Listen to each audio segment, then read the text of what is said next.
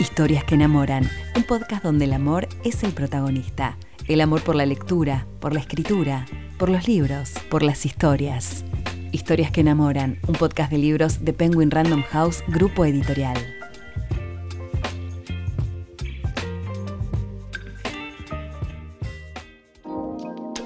Hola, mi nombre es Lucía. Soy lectora, fanática de las historias y los libros y host de este podcast. En cada episodio voy a estar conversando con otras y otros apasionados tanto por la lectura como por la escritura para conocer más sobre los libros que tanto nos transformaron. Te invito a que me acompañes a descubrirlos y a enamorarte en cada episodio. Hoy vamos a conversar con Daphne Schilling y Lolita Campos sobre el proceso de hacer y publicar un libro.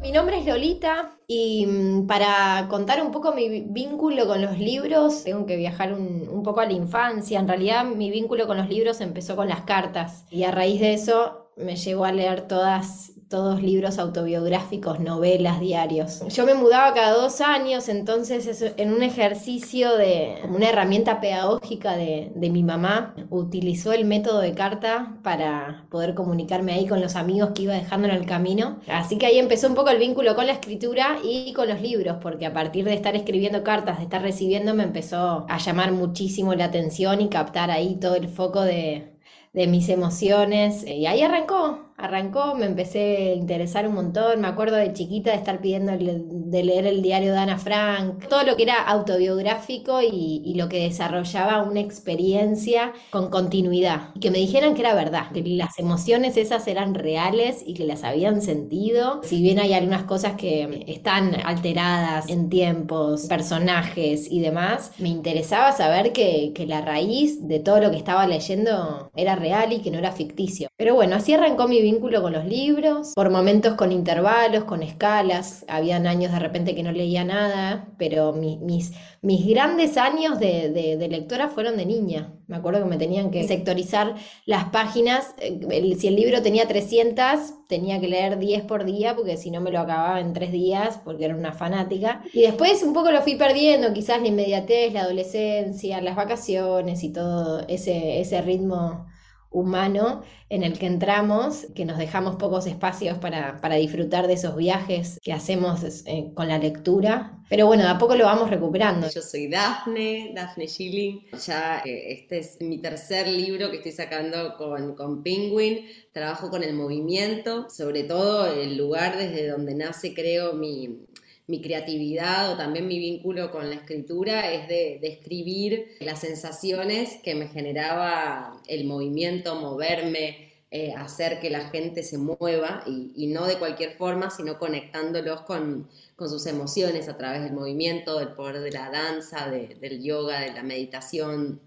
del, también del movimiento más intuitivo, pero la búsqueda de empezar a escribir nació con el, deseo de, compartir lo que me pasaba cuando danzaba, cuando me movía. Entonces me dedico a hacer la gente conectarse con sus emociones a través del movimiento y, a, partir de ahí empezaron a nacer los libros.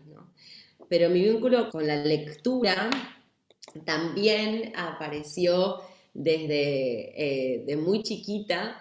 Honestamente no sé muy bien cuál, cuál, fue el gen que, que, abrió en mí como la, la, creatividad y el arte, porque mis padres como que nunca fueron, eh, nunca me inculcaron mucho eh, ni leer, ni bailar, ni, ni, Sí me inculcaron la música, quizás, sí. Teníamos tardes en que mi padre, vivíamos en Río Cuarto, en Córdoba, y y, pasábamos mucho tiempo tocando la guitarra y cantando canciones, pero a mí siempre me, me, daban ganas de ser artista, ¿viste? Como de bailar y de actuar, y bueno, y ellos escuchaban mis pedidos y me llevaban a tomar clases.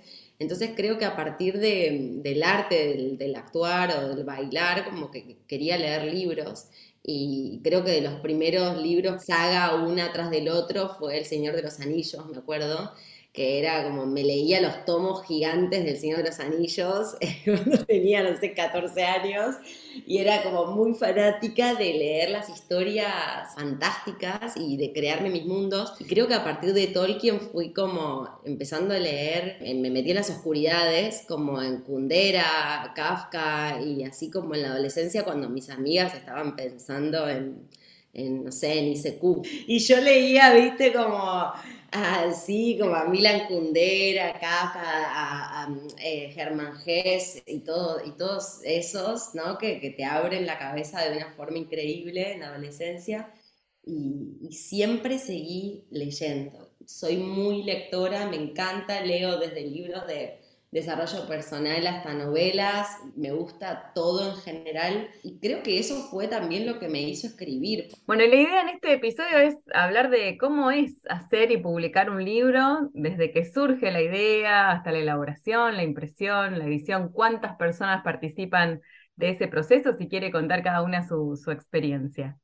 Bueno, en realidad Primero decir que por lo menos desde mi experiencia y mi oportunidad de, haber publicado, eh, nunca fue planeado. Digo, nunca mm, a mí me surgieron las ganas de estar acostada en una cama y decir, quiero publicar un libro que se trate de esto y que narre esto y que atraviese estos puntos y demás. Mis horas sillas, siempre digo yo, que son mis horas experiencia, digo, de vida. A partir de que voy viviendo, que voy experimentando y voy sintiendo quizás cosas de manera muy intensa, profundamente, en mí brota una necesidad eh, inminente constantemente de estar ahí eh, eh, escribiéndolo, largándolo de manera catártica, digamos. Una vez entré hace poco, estaba buscando a mi prima, estábamos en un recital de esos que duran tres días y entré a una puerta de todos los talleres que hacen y una chica dijo, la catarsis es buena pero es desorganizada. Y yo siento que esos son mis libros y mis procesos creativos. Es algo muy desorganizado donde yo escribo por todas partes, en diarios, en blog de notas, en papel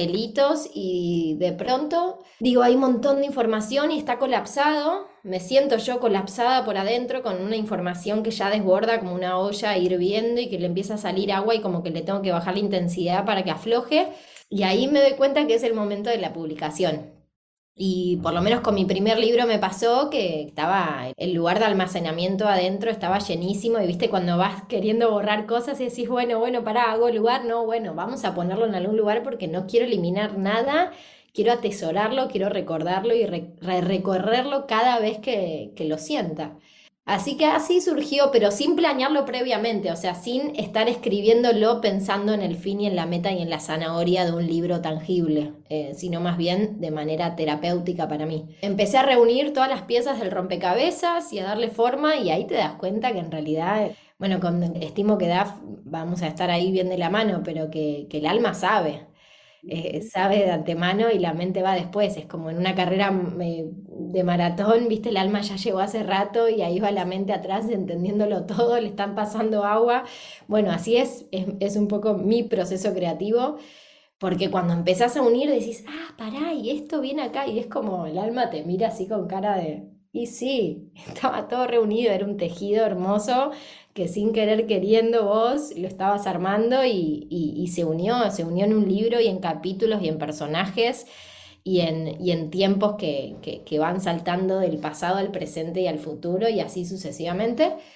Y ahí llega un poco, por lo menos de nuevo, para mí el, el pinchar el globo. Yo tenía la idea de, de Rowling eh, sentada en una en una cafetería, escribiendo en una servilleta y que le digan quiero tu libro y que esa saga sea famosa y el bestseller más grande del mundo. Y de repente me encontré con esa idea de era como, bueno, pará, si yo quiero publicar, que tengo que tener la suerte, tengo que, que, que, alguien me quiera leer, tengo que ir con mi tomo a algún lugar a tocar una puerta y llevarlo, como, ¿cómo es este circuito? Y me acuerdo ahí mucho que, mi pareja fue un gran pilar porque él es músico y, medio que él había entrado también en la transición donde los músicos estaban desprendiendo de todos los sellos editoriales de, de, quizás de, las empresas más grandes y se estaban logrando hacer independientemente. Entonces me dijo, bueno, hay forma, hay, hay un montón de circuitos para hacerlo, podés tocar las puertas, pero hoy quizás eh, esas puertas no se abren porque es tu primera experiencia. Entonces te queda hacerlo de manera independiente. Y bueno, y después llegó Penguin y empezó como toda una experiencia muy distinta a lo que es la, publicación independiente. También los departamentos y el circuito de publicación es mucho más amplio y lleva un tiempo bastante largo. También súper acompañado y demás. Yo creo que lo que más me gusta a mí de haber pinchado un poco el globo de, la imagen que tenía de, de la edición es que medio que crees que, que, que cuando llegas a una editorial hay mucho manoseo, te toquetean mucho tu obra y, demás, y la verdad que en mi experiencia siempre me permitieron eh, ser y fluir. Eh, con, con, mi, con mi literatura y mi forma de expresarme y no hubo bajada de línea. De hecho, yo, por ejemplo, no le pongo número de páginas a los libros por una filosofía mía de, de no, no, querer disciplinar un, un momento tan placentero y de estar viendo cuando está llegando el final. Una forma de rebeldía de decir, lo cierro y después lo vuelvo a abrir y medio que fluye como un oráculo y si me perdí vuelvo a empezar y vuelvo a releer algo que, que pasé desapercibido. Digo, no sé, a mí me gusta hacerlo de esa manera y no hubo bajada de línea desde ese lugar y, y me encanta, y me encanta que, que, puedan mantener a los autores con su esencia y su belleza, porque si lo empezás, a, lo empezás a pintar y a moldar desde el lugar donde les conviene o demás, empieza a perder su color y su belleza. Daf, ¿cómo es hacer y publicar un libro y, cuál es el rol de las editoriales en ese proceso, en tu caso? A mí me pasó un poco parecido a Lolita en su comienzo de su relato de, de que nunca ni siquiera se me había ocurrido escribir un libro, ¿no? Pero cuando voy un poco, hago el, viaje hacia el pasado y, me acuerdo de todas las tardes que pasaba. Yo siempre quería tener un escritorio en mis habitaciones, como que era como un tema que, que siempre necesitaba un escritorio y, mi pedido siempre era con mi mamá, vamos al mercado de pulgas a comprar un escritorio. Me gustaba tener un escritorio y una silla y tener mis libros y tener como el espacio de de creación, ¿no? Entonces, eso cuando voy, hago el viaje hacia el pasado, reconozco que, seguramente había como una escritora adentro, ni, siquiera el título de escritora, una, una, llama creativa de, expresar, ¿no? Em, eh, y, de, compartir mediante la palabra también todo el universo interior. Y me acuerdo que, bueno, después tuve mi blog donde volcaba todas las emociones, se llamaba algo así como mm, Amanece en la ruta, una cosa Viajaba, iba contando todas las cositas que me pasaban de viaje y todas las emociones. Y, después, eh, bueno, después apareció también Facebook y empezaba a compartir las cosas que me pasaban en en el muro de Facebook. Y un día em, eh, me escribe una alumna por Facebook y me dice, Daf, soy Sara, soy tu alumna, nunca pensaste en escribir un libro? Y yo le digo, no, Sari, nunca en mi vida, no, no, yo no, no, ¿qué voy a escribir? No, bueno, porque yo leo todas las cosas que vos compartís, Después ahí ella estaba compartiendo algunas cosas en, Instagram acerca del movimiento, esto y lo otro. Y yo creo que vos podrías escribir un libro. Y dije, no, olvidate. Dice, bueno, fíjate, yo trabajo en Penguin Random House, en una editorial muy grande. Fíjate, cualquier cosa me avisas. Yo me quedé, viste, como qué raro esto que está pasando. Bueno, lo dejé ahí y pasó un año y me acuerdo que mm, estaba en India eh, con Nico, con mi compañero, y, también tenía miles de diarios y lugares y notitas y escritos y todo, porque siempre escribía. Y, me acuerdo que estando en India, en un momento le dije a Nico, che, creo que cuando volvamos le voy a escribir a Sara, esta alumna, le voy a decir que, a ver, que me cuente, ¿cómo es escribir un libro? No sé. Entonces me acuerdo que cuando volví de India también me llamaron, sucedió como una sincronicidad que me llamaron de otra editorial muy conocida y me llamaron también de una revista para que empiece a escribir como, una para que escriba un libro, otra para que escriba una columna, ¿no? Y dije, bueno, algo estaría sucediendo acá y la llamé de vuelta a Sara y tuve una reunión con la otra editorial, con la revista, con Sara y todo, y ahí, bueno, finalmente dije, bueno, vamos a investigar cómo se hace esto. Y, bueno, y al final elegí como eh, seguir con, con, Penguin. Y me acuerdo que en ese momento me dijeron, vos si querés podés tener un ghostwriter, alguien que escriba por vos y vos le dictás, o podés escribir vos. También me dieron como todas las posibilidades. Y yo dije, como no, bien capricorniana, no, no, el libro lo tengo que escribir yo. Así que fue hermoso el proceso, porque también elegimos una editora que, entendió perfecto mi, como mi universo, yo soy también defiendo mucho mi visión y mi mirada y no quería que, que, la voz sea de otra persona, entonces hicimos un trabajo re lindo con dos estaciones del alma, que fue en mi primer libro, yo escribía cada uno de los capítulos y se los pasaba a Pauli, que era mi editora en ese momento, y Pauli me decía exactamente como, mira, quizás esta palabra la podemos cambiar y vamos haciendo como un trabajo muy minucioso de, edición eh, y fue muy respetado como mi, mi, primer libro en ese sentido y creo que también por el hecho de que, de que fue escrito con mucha ingenuidad, o sea, yo realmente, siempre lo digo, pensé que el libro lo iban a leer mi mamá, mi papá, mis hermanas y un par de amigas, como que nunca, nunca pensé que iba a ser el libro como más vendido de los míos y que se iba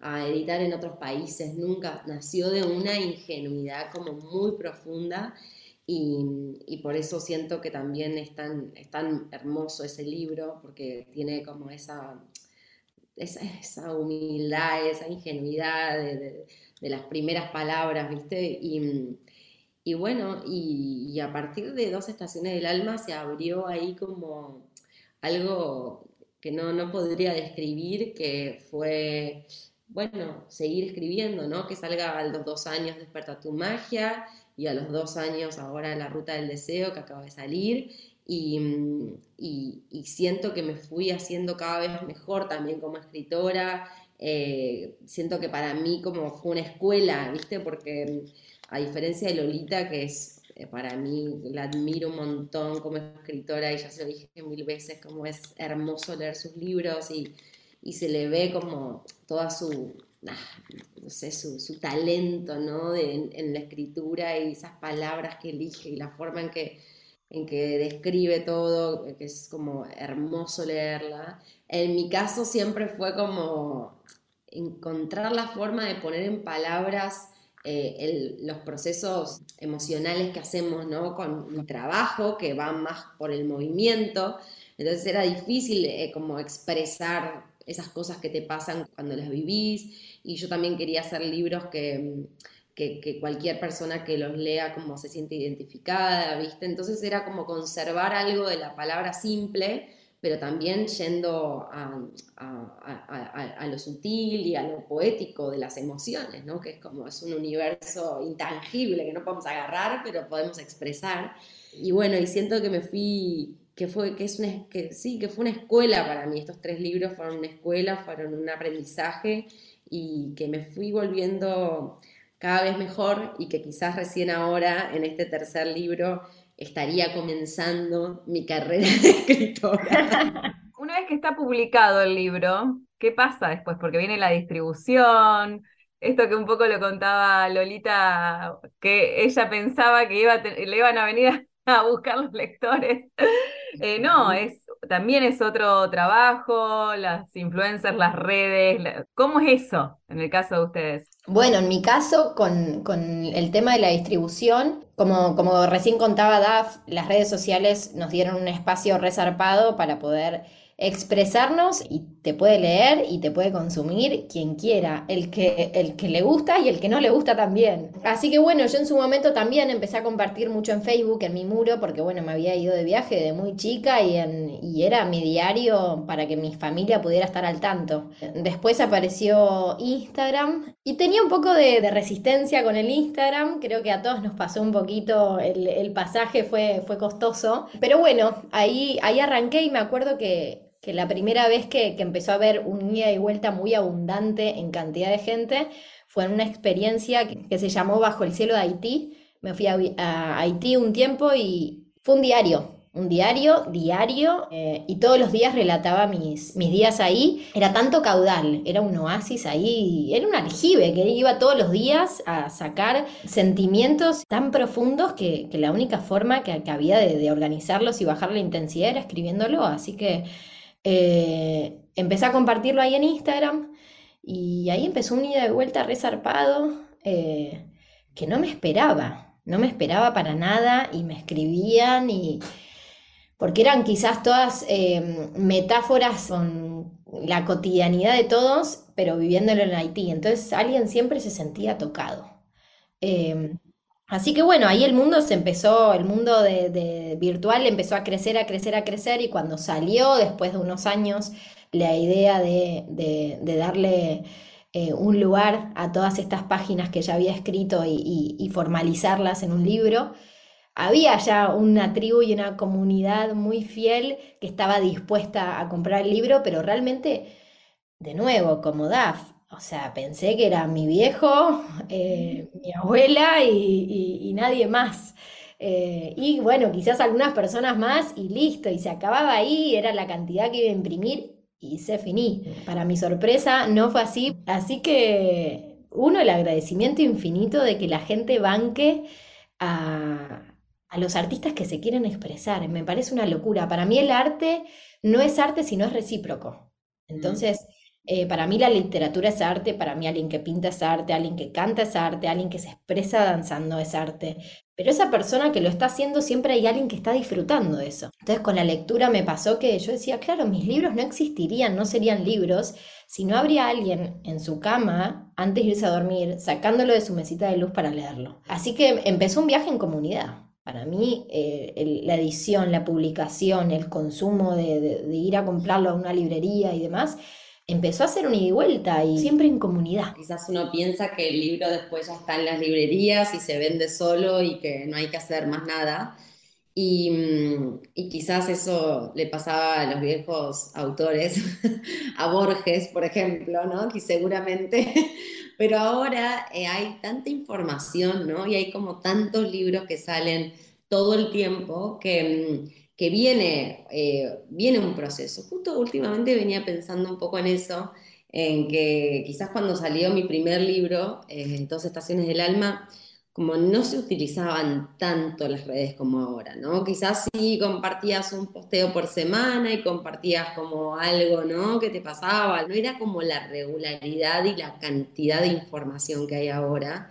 Y, y, por ejemplo, a mí me pasó con Dos Estaciones del Alma, que seguramente fue el libro que, que recontra tuvo un impulso en redes, seguramente, pero no sé si con la intensidad que tuvo este último. Después, eh, Desperta tu magia salió en pandemia, entonces todo el mundo estaba conectado y, tuvo, y, no pudimos hacer un lanzamiento, por ejemplo, con mi segundo libro, pero bueno, fue un lanzamiento virtual y la gente lo leyó un montón igual. La verdad es que siento que es distinto con cada libro, como lo que pasa después. Hay libros que se mueven solos, tipo que viajan en el aire, viste, que no entendés cómo les llega a tanta gente en distintos lugares que, no sé, que los, los, chabones se mueven eh, y traspasan fronteras y como que suceden, ¿viste? Eso con los libros.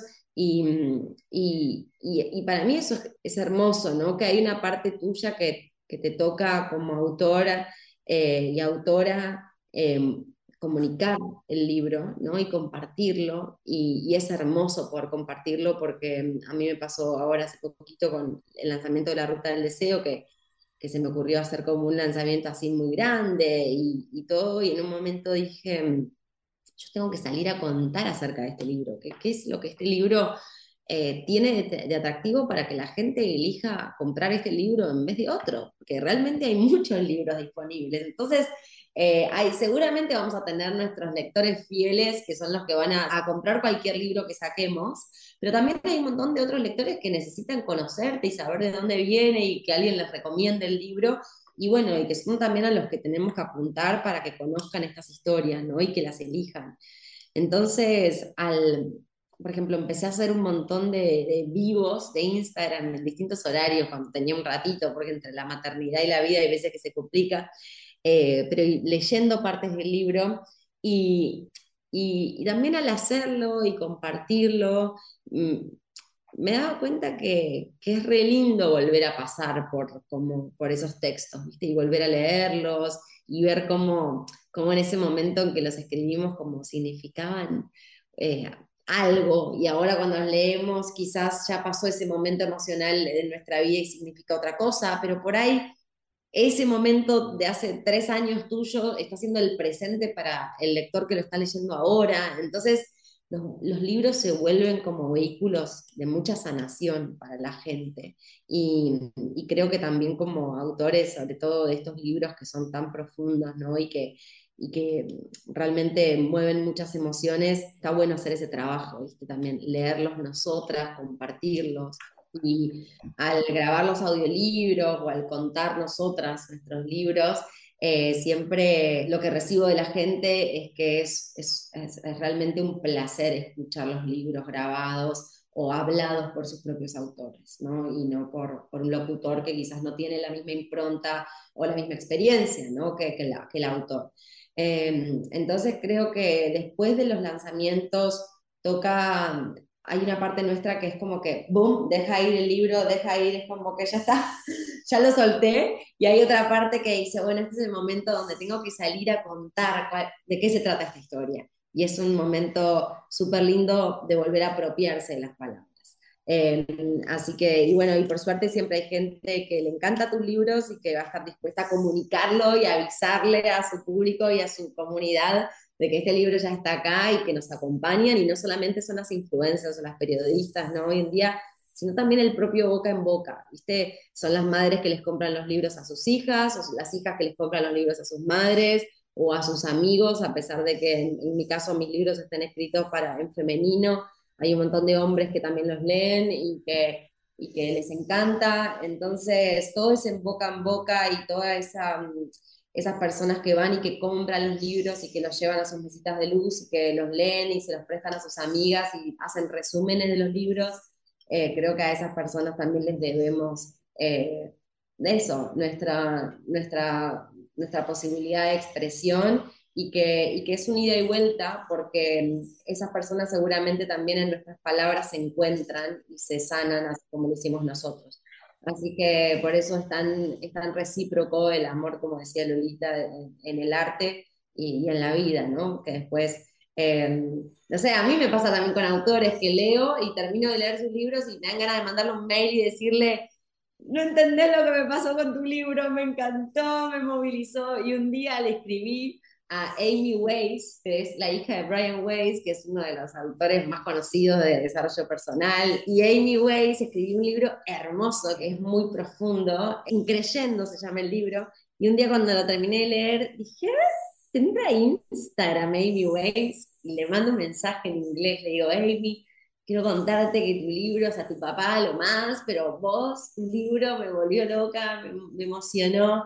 Y Amy me contestó divina, diciéndome gracias, qué lindo recibir este mensaje. Y, bueno, y eso también te motiva a seguir escribiendo. ¿no?